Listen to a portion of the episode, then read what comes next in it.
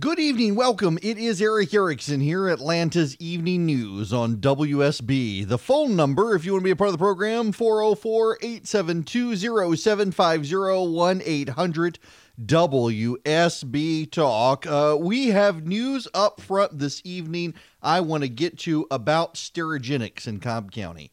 The governor's office, uh, I think, seems to be shifting their tone, and, and I think we're at the point where Sterigenics really probably needs to be invited to move to a rural part of the state. You know, it's very interesting.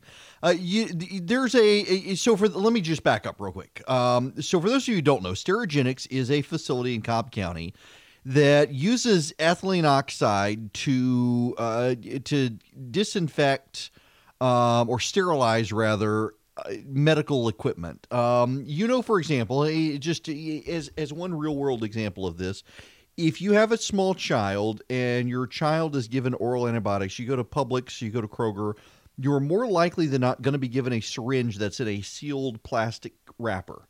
And you have to tear apart the wrapper to get out the syringe to deliver the oral antibiotic or whatever your, your child is using. Or you go to a doctor's office and you see something that's in a in a plastic wrapper, they have to tear open to get to it the way that those things in the plastic are made sterile is they're put into pressurized chambers wherein ethylene oxide is pumped. The ethylene oxide has the unique ability as a gas to penetrate the plastic, get inside the plastic, and sterilizes everything it touches. So you can seal the package and then put it into the pressurized device where the ethylene oxide is pumped and it penetrates the plastic and sterilizes everything on the inside uh, so that nothing is touching it uh, to sterilizing it touching it to get it into the plastic and then sealing it it's sealed in the plastic and then sterilized with ethylene oxide the problem is that ethylene oxide has been shown now to cause cancer uh, it is listed by the EPA as a carcinogen. It was done so in 2016. In 2018, the EPA looked at census tracts that might be affected by ethylene oxide, and uh, some of those were in Georgia. There were some in Covington, and there were some in the Cobb County, um, and Fulton County line. And those areas are areas where there are plants that use ethylene oxide to sterilize medical equipment. Now, you should know that uh, most dentist's office, doctors' offices, hospitals use uh, ethylene oxide, although not to a significant degree as these facilities that are big facilities that sterilize medical equipment and medical devices. You will also notice that there is no massive outrage in Covington. It's not because Covington is outside the Atlanta metro media market, it is inside that market. Uh, it's just that there is not the outrage there that there is in Cobb County, in large part because the employer in Covington is the second or, or top employer in that area. Also, uh, there is although it's in a there are census tracts that need to be studied there haven't been any showings thus far of sharp increases in cancer in the area. That being said, if you look at Sterigenics in Cobb County, uh, there certainly are concerns. Uh, the area where Sterigenics is, a lot of businesses have now fled that area. Uh, employees of businesses that are nearby don't want to come to work. I am told, I have not seen this yet. I, I have someone who knows who says that a media report will be coming very shortly showing that a, a residential area near Sterigenics may have some issues. That uh, that report has not come out yet. We don't need to go into into hypotheticals as to what it may or may not show, other than that it looks like there will be a media report coming showing that something there's something in the adjacent residential community that should be flagged. Uh, we'll see when we get there. So now, the issue is what to do in the here and now. Sterigenics claims it is putting in new equipment, and that new equipment will solve the problem. But will it solve the problem? And there certainly is a trust issue, and it gets into the disclosures we spent time on uh, two weeks ago, and now the governor's office is sharpening their position on Sterigenics. I think we may getting be getting to a point where everyone, Republicans and Democrats alike, take the shut it down position. And I am frankly at the point where I think it would be wise for the Republicans at the state and county level to shut down Sterigenics and offer to help them move somewhere else out outside of the an urban core particularly when if we're to be concerned with the interests of business in the area what about the businesses around the Sterigenics facility uh, and the concerns of the employees there? The epa has said that uh, the, a, an, a, an exposure a, a, of ethylene oxide is not going to give you cancer, but the long term exposure of people working in an area who are exposed to ethylene oxide, that could impact them. There is a concern. And now there are signals from the governor's office um, that he's he's sharpening. So Governor Kemp's office has issued criticism of Sterigenics uh, saying it did not give the state time to assess its plan to expedite upgrades before issuing its announcement of the upgrades. In a statement, uh, Candice Broce from the governor's office referenced the state's ongoing investigation into Sterigenics over a toxic gas leak that forced employees to evacuate in July. This from the AJC. The emergency investigation was opened after Sterigenics entered into a legal agreement with environmental regulators last month to install new pollution controls in response to concerns over its permitted emissions of ethylene oxide, which the EPA now says is a carcinogenic gas, and the company uses sterilized medical equipment. On Friday, Sterigenics announced it was suspending sterilization operations so it could finish installing improvements by the first week in October. At the request of Governor Kemp and the EPD, Sterigenics has been working to expedite the installation of technology enhancements to our Atlanta facility and, as previously announced, has been operating under a reduced production schedule, says a statement from Sterigenics. As we implement these enhancements to ensure our facility operates in line with the highest control standards in the country, our team is also working with customers to minimize the impact on the supply of vital sterile medical products to hospitals and the patients who depend on them every day. Now, the governor's office not happy with the statement. Um, here's the response from the governor's office. Shortly after the state opened an investigation into an unreported evacuation of the Sterigenics facility in Smyrna, the company fully suspended operations despite its initial refusal to do so, to focus on the installation of new emission reducing equipment. Because the company has struggled to operate with adequate transparency, we have reservations about this new proposal. Inexplicably, state officials were afforded almost no time to vet its feasibility before the company announced it. We have gathered new information through the course of the state's ongoing investigation. We will withhold judgment about this announcement until we can independently assess the proposal.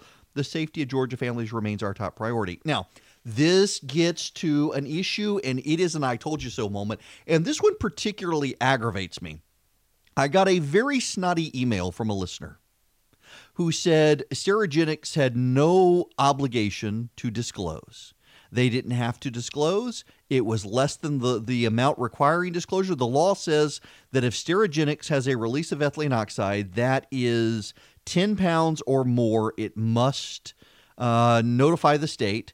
And if it is not able to ascertain the amount, it must notify the state. Well, it was six pounds. They they ascertained it was six pounds, so they did not feel the need to say anything. Okay, that's fine.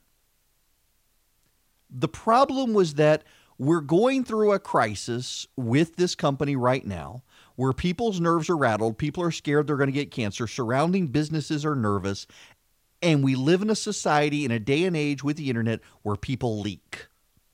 It was bound to happen and thus it did happen.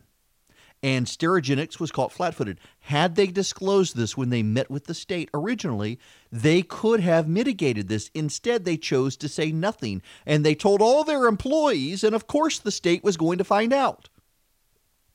To take the idea, to take the position that the law doesn't say I have to, therefore I'm not, is stupid, stupid, stupid in crisis management which is probably why I now have a crisis management team from Chicago emailing me about this, the Sterigenic spin, all the time. They went out of state, they hired some group from Chicago, and I keep getting emails from this group uh, helpfully giving me the latest spin from Sterigenics. I don't need the spin. Why do I need the spin when I know they're keeping information from us? They're keeping information from you. They kept information from the governor. They kept information from the EPD when they didn't need to. Yeah, they can say, well, the law didn't require that I had to do it. Uh, duh. So you got people freaked out, and you're going to hide behind the law said they didn't have to do it. I mean, you, you, sometimes you can't fix stupid. Sometimes the best way to fix stupid is to shut it all down. And they're temporarily shut down right now. This would be the perfect opportunity to shut them down permanently and help them relocate outside an urban metropolitan core to a rural part of the state that undoubtedly would one love the jobs and two have enough land you don't have people and other businesses piled on top of the same census tract so you're not going to have to worry about people getting cancer from the ethylene oxide. Seems like this would be the perfect time for the governor elected by rural georgia to help relocate Sterigenics to rural georgia where i'm sure they would love the governor bringing them new jobs. Jobs where they live far enough away from the plant they don't have to worry about the contaminants at the plant in any event, maybe it's time to just tell Sterigenics, look elsewhere. We don't need Cobb County. It is 26 after the hour. This may come as a shock to all of you, but Brian Kemp and Jeff Duncan, our governor and lieutenant governor, are engaged in state sponsored genocide. The silence is intentional. You must digest this fact. You must the governor and the lieutenant governor are engaged in state sponsored genocide, ethnic cleansing, if you will, wiping out an entire people based on their race or ethnicity. I'm not even talking about people outside the SEC. No, they're they're they're they're wiping out whole tracts of people.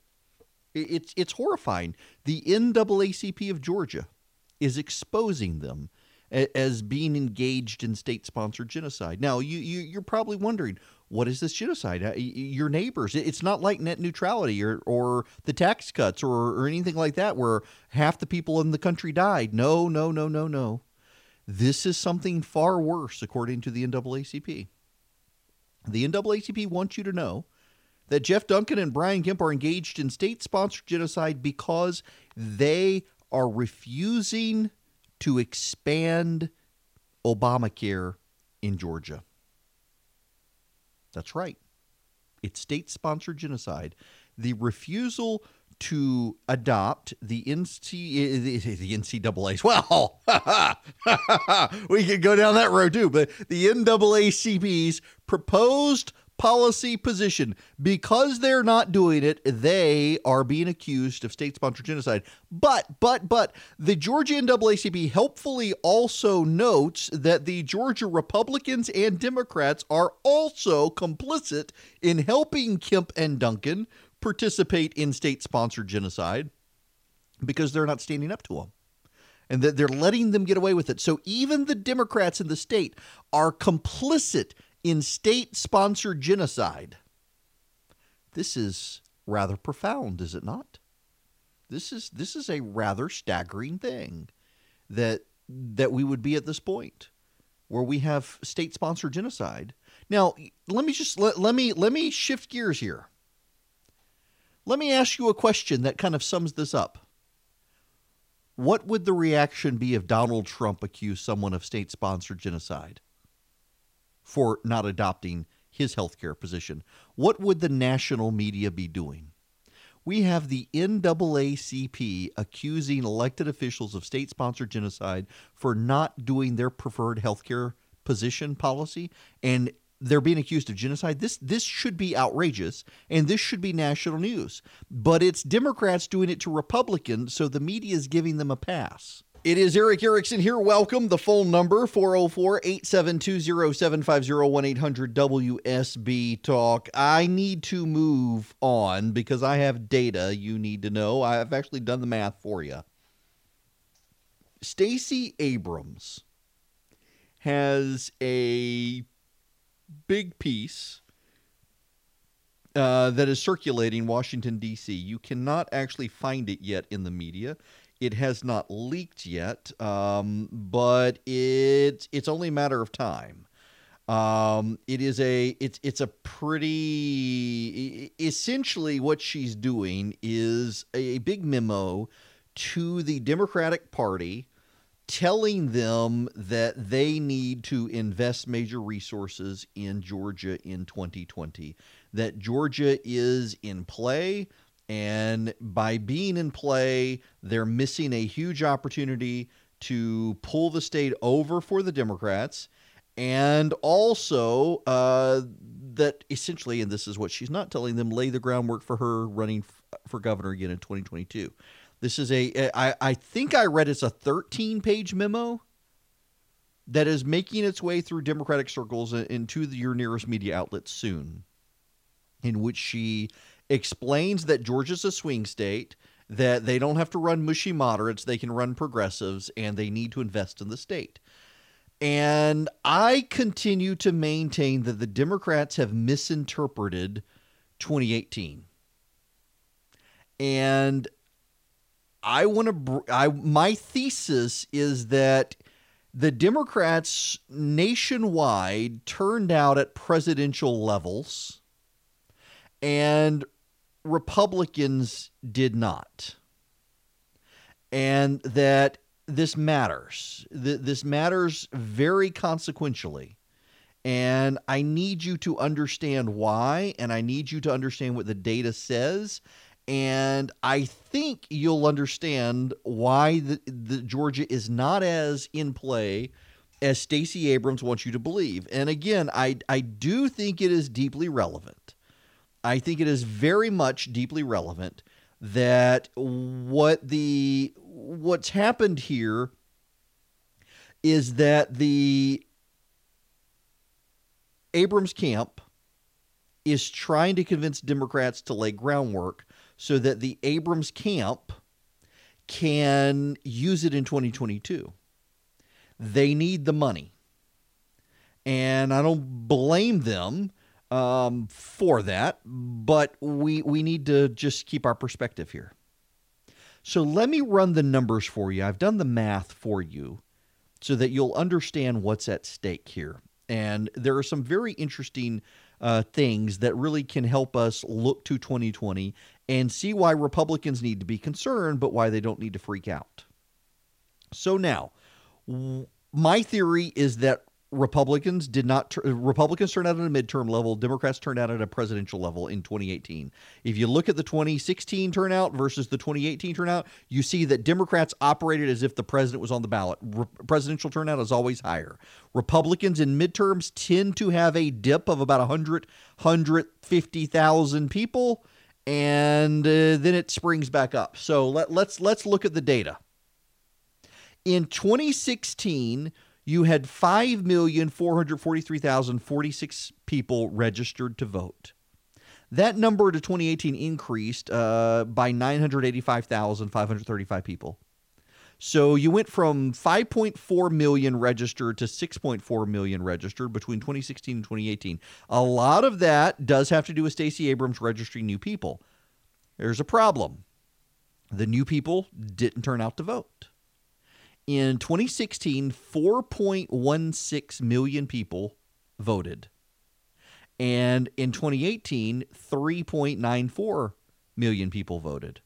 In other words, uh, 215,500 people didn't show up in 2018 that showed up in, in 2016. If you want the number so it doesn't hurt your head, put it to you this way 76% of eligible voters showed up in 2016, 61% showed up in 2018. So more than three quarters of the state's voters showed up in 2016, and less than two thirds showed up in 2018. And how did that shake up? Well, exactly as I told you it would. The Republicans had 110,000 people, less people in 2018 than they had in 2016. But Democrats had 45,000 more people show up in 2018. Democrats, if Stacey Abrams voter registration drive, it worked, but it only worked to degrees. I mean, just consider 985,000 new voters registered between 2016 and 2018, and Stacey Abrams could only get 45,000 of them to go vote. That's really not a good metric. Here's the other thing you need to remember is that in 2016, more than 1% of voters who voted refused to vote for president. They refused to pick between the candidates on the ballot. In 2018, less uh, only about one tenth of 1% refused to vote. This is rather significant because more than a full percentage point of voters in 2016 refused to vote, and virtually everyone who showed up in 2018 voted in the gubernatorial ballot. That was the top line on the ballot in 2018. The president was the top line in 2016. So again, 985,000 people registered to vote for the 2018 election that weren't there in 2016, but Abrams only got an increase of 45,000 people. Now, let's just say let let's say this is this is an argument. This is an argument the Democrats use that some of the the, the Republicans saw a decline of 110,000 people. Okay. Stacey Abrams says she only lost by 55,000 votes in an off-year election. Republicans lost 110,000 people. So let's say that some of that loss of that 110,000 people let's say, well, it wouldn't have been half, but let, us say, let, us be charitable. Let, let's say 40,000 of those people voted for Stacey Abrams. Okay. All right. Stacey Abrams lost by seven by 55,000 votes. 70,000 Republicans who normally show up and vote Republican didn't show up in 2018. 2020 will be different. Why? Because 2020 will be a presidential year. You will have the president, you will have both of Georgia's Senate seats there. So Abrams, in an election year where Republicans turned out as a, at a midterm level, still lost by 55,000 votes and had charitably, let's say, 70,000 Republicans didn't participate. In 2020, those 70,000 people will. And again, the real number is 110,000 Republicans didn't participate. But let's go with the Democratic argument and say some of them voted and they voted for Stacey Abrams. Okay. Well, if that's why she had the 45,000 person increase, eh, we're being charitable. Let's say 40,000 of those were Republicans. There are still 70,000 Republicans who will show up in 2020 who did not show up in 2018. So Abrams lost by 55,000. Let's add 55,000 to the 70,000 who will show up. And guess what? Abrams winds up losing in 2020 by 125,000 people, not 55,000 people. The numbers, uh, uh, the numbers are important.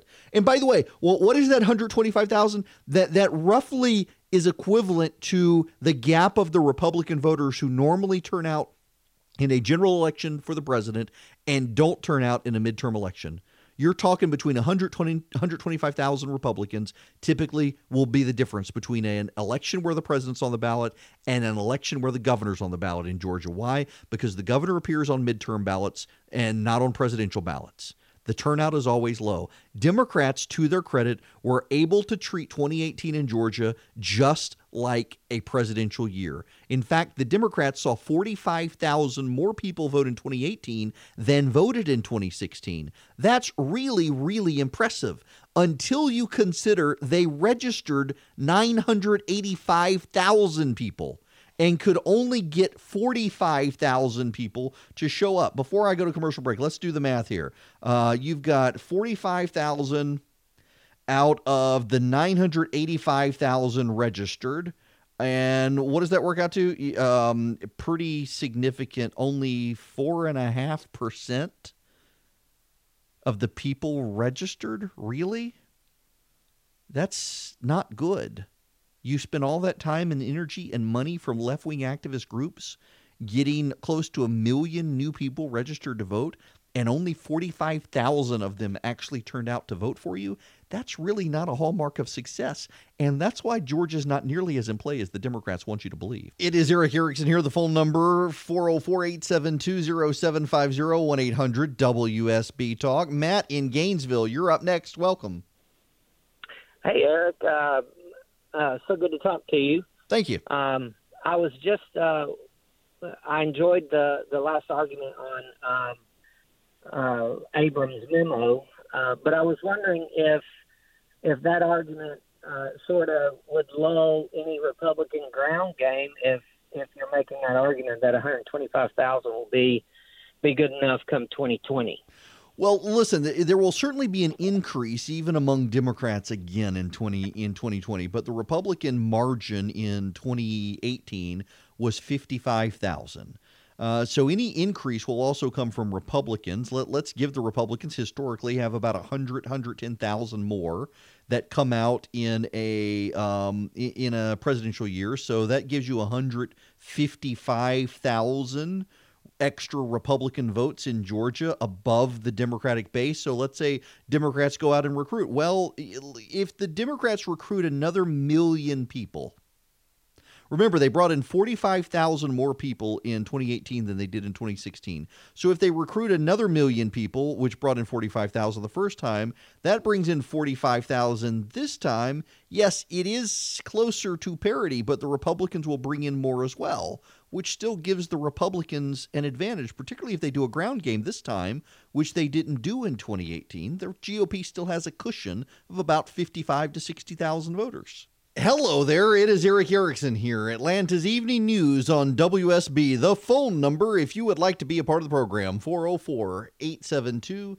0750 or 1 800 WSB Talk. Uh, real quick, uh, Chris Carr uh, the attorney general in the state is under fire from local Democrats for filing an amicus brief at the United States Supreme Court. And this gives you some insight into where Democrats are in the state of Georgia.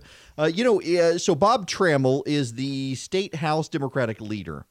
And Bob Trammell is, has never walked back his support of Erica Thomas, the idiot legislator who was in the, the 10 or fewer items line at Publix who claimed the man told her to go back to where she came from, and the eyewitnesses said, no, no, actually, she's the one who told the man that after he berated her for having so much in the 10 items or fewer li- line. Bob Trammell supported her. It, it, the security footage and everything came out, and now it's clear uh, that she grossly exaggerated what had happened to make herself more sympathetic. He's never called on her to apologize to the man that uh, the eyewitness say she was the one who told the, the Hispanic man to go back to where he came from. Well, Bob Trammell has also kept his mouth shut on the uh, Georgia NAACP accusing Brian Kemp, uh, Jeff Duncan, and even the Georgia Democratic Party of state sponsored genocide for expanding Medicaid. Bob Trammell has not denounced that heated rhetoric. He likes to come out and accuse Republicans of being too bombastic and, and filled with hyperbole. He does not want to accuse the NAACP of that so he's kept his mouth shut. And now he's upset with Chris Carr, the state attorney general. Let me read you what Bob Trammell has to say. Instead of taking action to enact common sense gun safety laws, our state prefers to file briefs in support of gun manufacturers in an out of state case emanating from the shooting of elementary school children in Sandy Hook. That's his outrage about Chris Carr filing an amicus brief. Uh, Chris Carr wants the Supreme Court to take a case from gun manufacturer Remington. Remington is appealing a decision from the Connecticut Supreme Court in which the Connecticut Supreme Court decided that Remington could be held liable for the shooting at Sandy Hook. Except that's not really what the Connecticut Supreme Court decided because there's a federal law that says you can't sue gun manufacturers for uh, deaths caused by guns. That would be like suing GM every time someone dies in a car wreck. Here's the problem. What Connecticut did is it filed a lawsuit against Remington based on a state law related to how Remington advertises its guns, essentially claiming that Remington's ad campaigns uh, wooed young men to buy Remington guns to kill people. You will recall the facts of the Sandy Hook case. No gun was purchased by the shooter. The shooter murdered his mother to get her gun. How Remington can be held responsible for the shooter murdering his mother to get her gun is beyond me.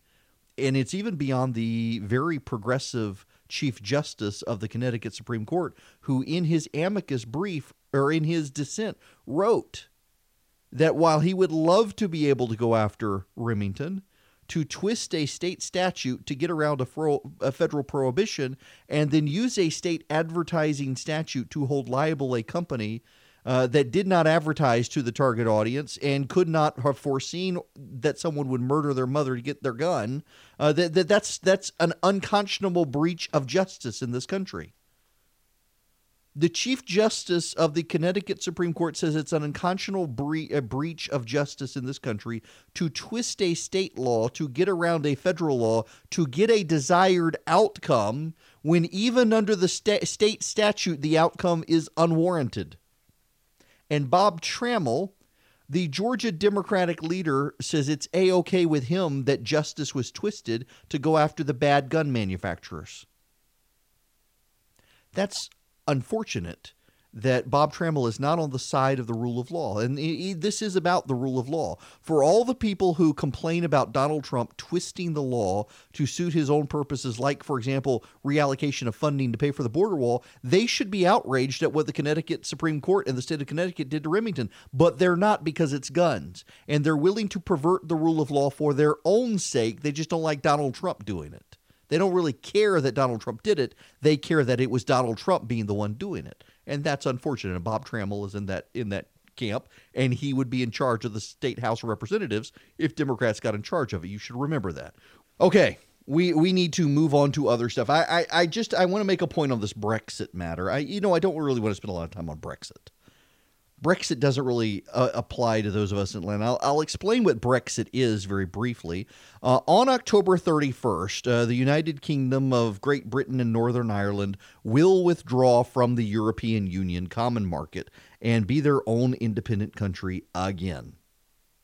And the uh, House of Commons, uh, the Parliament in Great Britain, has voted that uh, you're not allowed to leave uh, the European Union without a deal. The hangup is an open border between Ireland and Northern Ireland. Ireland wants an open border with Northern Ireland, uh, where there is no physical boundary separating the two. That's the way it is right now because they're all within a common trading zone. If they're no longer in a common trading zone, then you've got to have a border there because Northern Ireland belongs to the UK and not Ireland. And the Irish are afraid it will spark violence if there is a border there. Northern Ireland wants to be treated just like the rest of the UK. And so Northern Ireland wants a border if they're going to leave the European Union. Uh, the compromise proposal from the Europeans is we put the border on the other side of Northern Ireland, which is an island, which means that if Northern Ireland wants to trade with the UK, then you would have to go through a, a customs arrangement, which is nonsensical. Well, in, in the latest Barb to fire it, I, I think one person who can kind of sum this up best is a Beatle. That would be Ringo Starr. The people voted, and you know, they have to get on with it. And suddenly, it's like, oh well, we don't like that vote. And what do you mean you don't like that vote? You had the vote. This is what won let's get on with it. Would you have voted that way? I would have voted for Brexit, yes. I would have voted to get out. But don't tell Bob Geldof. Why did you vote that way, Ringo? Well, because I think it's, I think it's a great move. I think, you know, to be in control of your own country is a good move. To be in control of your own country is a good move. That's why most people voted for Brexit. Remember, they didn't think it was going to win, and it wound up winning. Well, let me read you the story from the New York Times. Britain and the United States have often seemed lashed together amid the populist storms of the last few years, Brexit and the Trump White House echoing and amplifying each other across the Atlantic. But in one respect, they have radically diverged. In London, rebels in the Conservative Party staged a dramatic insurrection in the past week against Prime Minister Boris Johnson, blocking his plan to withdraw Britain from the European Union even without a deal. In Washington, scarcely a handful of Republicans have stood up to President Trump, even when he has flouted party orthodoxy on issues like trade, immigration, and the deficit. The Tory party's revolt against Mr. Johnson and his ruthless purging of the rebels are reverberating through British politics, threatening his hold on power. For dispirited Republicans, though, this British Revolution has become an object lesson in how a center right party can stand up to a wayward leader. L- let me give you a different spin on the New York Times story. The conservative rebels in Great Britain are defying a vote of the people The Republicans in Congress in the United States are respecting the will of the people. The people of the United States voted for Donald Trump, whether you like it or not. And there are lots of it I don't like, including tariffs. But the president openly campaigned for tariffs. He's giving the people the tariffs he said he would do. He's keeping his promise. So, of course, the Republicans aren't going to stand up to him. Meanwhile, in Great Britain, the conservatives said they would go along with the will of the people. The people voted to leave the United eh, leave the European Union, and the conservatives in Great Britain are saying, "Oh no, no, no, no, no, we we we can't actually leave." It's kind of unfortunate. But look at where the New York Times is citing. They're citing with the elitist opinion to avoid implementing the will of the people. You know, there's some polling out today in this country that's very relevant to this. We'll get to when we come back. The phone number here 404 872 750 1 800 WSB Talk. Uh, you know, just just finishing off this point here on the Democrats and or the media and how they're covering this. You know, the Washington Post sent a reporter down to Mobile, Alabama, to cover the hurricane. Not because anybody ever thought the hurricane was going to Alabama, but because they wanted to rub it in that the president was wrong about the hurricane impacting Alabama. When now we actually even have the president's team, in fact, sent out footage of a CNN reporter uh, saying that uh, Hurricane Dorian might impact Alabama. Listen, this whole story is stupid. I mentioned the other day, or when I was a kid, there was a movie called The War of the Roses. It was Michael Douglas and Kathleen Turner and Danny DeVito. And it was about a couple that fell in love, got very, very rich, and began to hate each other's guts. And they had this immaculate, huge house. And they began fighting over every square inch of the house and everything about their lives. And the movie ends as Michael Douglas and Kathleen Turner climb on to the crystal, expensive crystal chandelier in the house to fight over it. And it plummets from the ceiling down the stairs to the between the stairs to the ground, and they die and the last scene of their lives is Michael Douglas reaching his hand across to put his shoulder on Kathleen Turner as if to forgive her or to acknowledge they've been foolish. And she uses her last bit of strength to shove his hand away.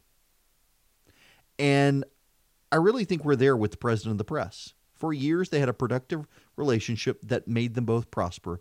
The media got ratings, the president got press. They all lived happily ever after until he became president, and now they're going through a messy divorce. And we're kind of watching and waiting for them to climb onto that chandelier and plummet so we can move on to the next story. This Sharpie Gate story with the president, the marker, and the path of the hurricane is now on its eighth day of media coverage. CNN continuing to give it major headline coverage. It's the stupidest story of the week. Meanwhile, they're ignoring so many other big stories, including the tanker turned over at St. Simons. We'll get to that when we come back. It is Erick Erickson here. The phone number 404 872 0750 1 800 WSB Talk. Uh, three of the four crew members off that ship. Uh, thank goodness. Uh, keep in prayer for that last one. So, Mark Sanford says he's going to run against President Trump in the primary. Listen, he's not going to win. He's not. Uh, he'll serve as a way to protest uh, the president, uh, but he's not going to win. In fact, South Carolina's not even going to have a Republican primary for president. Uh, and other other states may do that as well. I, I think Kansas and Nevada likewise aren't going to have Republican presidential primaries. But for those people who were thinking of, of supporting Joe Walsh, Mark Sanford is actually a, a credible candidate, unlike Joe Walsh. Joe Walsh just wanted to be Trump light. Uh, Mark Sanford actually has issues he wants to care about. And, you know, honestly, uh, so I, I see the president ding, dinging Mark Sanford today over his Appalachian Trail escapades. Uh, this is kind of funny to see the president's team going after him for that, given everything the president's done in his private life. And I, I think that Mark Sanford should be open and honest about it and, and say, yes, the president and I have had both had infidelity issues. The difference is that I'm prepared to go take a hike on the Appalachian Trail instead of getting on Twitter. And he could totally neutralize the issue in a funny way. Uh, but he's not going to win. Uh, he, he, he'll serve as a protest vote. And as the president continues to do things the president does, well, he probably will pick up some protest votes, but he's still not going to win. That's just the reality. Uh, James in Monticello, you're going to be next. Welcome. Hey, Eric, that was a perfect lead in to my question. Uh, the never Trumpers, the one who's the ones who said no matter what, they would never ever vote for Donald. Do Yep. you think that number is going to go down, and do you think it's going to go down significantly? I, look, I do think it's going to go down. I was one of them, and I, I've said I'll vote for the president in, in 2020, given the insanity on the Democratic side. The, the question, I think, is uh, when we get to 2020, who are people going to think is more insane, the president or the Democrats? Because suburban voters, uh, they don't really care about principle and they don't really care about values. They care about their 401k. And if they think the Democrats are going to hurt their 401k more than the president, even if they don't like the president, they're going to go vote for him to stop the Democrats. And in fact, there is data out there today on this very issue. There is polling that shows, and this is from uh, David Leonhardt at the New York Times, who is freaking out about this data from Pew Research, that in 2018, a majority of Americans liked the Democratic Party and hated the Republican Party. And today, the party favorability is tied. Why? Because the Democrats have gone so far over the edge. I want to play some audio for you to give you the sense of this. Listen to this audio, and this gives you a sense of the Democrats' problems. Would you support changing the dietary guidelines? The, the- Yes. You know, the food pyramid, what people Yes. are Yes. to reduce red meat specifically. Yes, I would. Do you ban plastic straws? I think we should. Yes. So would you ban offshore drilling? Yes. Just today, the Trump administration announced plans to overturn requirements on energy saving light bulbs. Would you in- reinstate those requirements as president? If you can get electricity from a light bulb that utilizes one tenth of the power that an old incandescent light bulb used, of course you're going to do that. We have to take the take combustion engine vehicles off the road as rapidly as we can. Educating everyone on the need to curb population growth seems a reasonable campaign to enact. Would you be courageous enough to discuss this issue and make it a key feature of a plan to address climate catastrophe? Well, Martha, the answer is yes. I think, especially in poor countries around the world, uh, where women do not necessarily want to have large numbers of babies, and where they can have the opportunity through birth control to control the number of kids they have, something I very, very strongly uh, support. Let's talk about offshore drilling for oil. Would you ban it? Yes. Would you ban offshore drilling? Absolutely yes. We will transition off of fossil fuels, natural gas, coal, oil. What about the export of fossil fuels from the United States? Would you ban that? Absolutely, we must get to that point. There's no question I'm in favor of banning fracking. I'm in favor of a carbon free America. In my administration, we're not going to build any new nuclear power plants. We, we, we, we, we set out the rules for what kind of plant, you know, coal burning plants. No one's going to build another coal burning. We've got to shut the ones down we have. We're going to end factory farming because that is not only that is a danger to the environment and to climate change. You know, there will be a transition. There will be a transition and, and, and there will be some pain there. Yeah, so we're going to ban farming. We're going to ban the combustion engine. We're going to ban oil drilling. We're going to ban fracking. We're going to ban natural gas use. We're going to ban coal use. We're going to ban straws. We're going to ban cows. We're going to ban the light bulb. eh, On and on and on it goes. I mean, there were about 12 things the Democrats, and that, that's a montage of the various Democratic candidates, and they're going to ban all these things. How many people are going to be put out of work because of what the Democrats want to do? And that's the thing for the president. It doesn't matter what he says or what he does. If the voters believe that the Democrats will hurt the economy more than the president, the president has a fighting chance to get reelected. Right now, it looks like the economy is on the downturn. And with the economy being on the downturn, that hurts the president because the president always gets the credit and the president always gets the blame.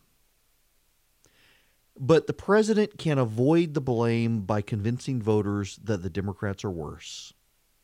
And don't say it can't happen because that's what happened in Australia. In Australia, the Labor Party there, the, the left there was expected to win, was expected to have a blowout against the Liberal Party, which are the conservatives in uh, Australia.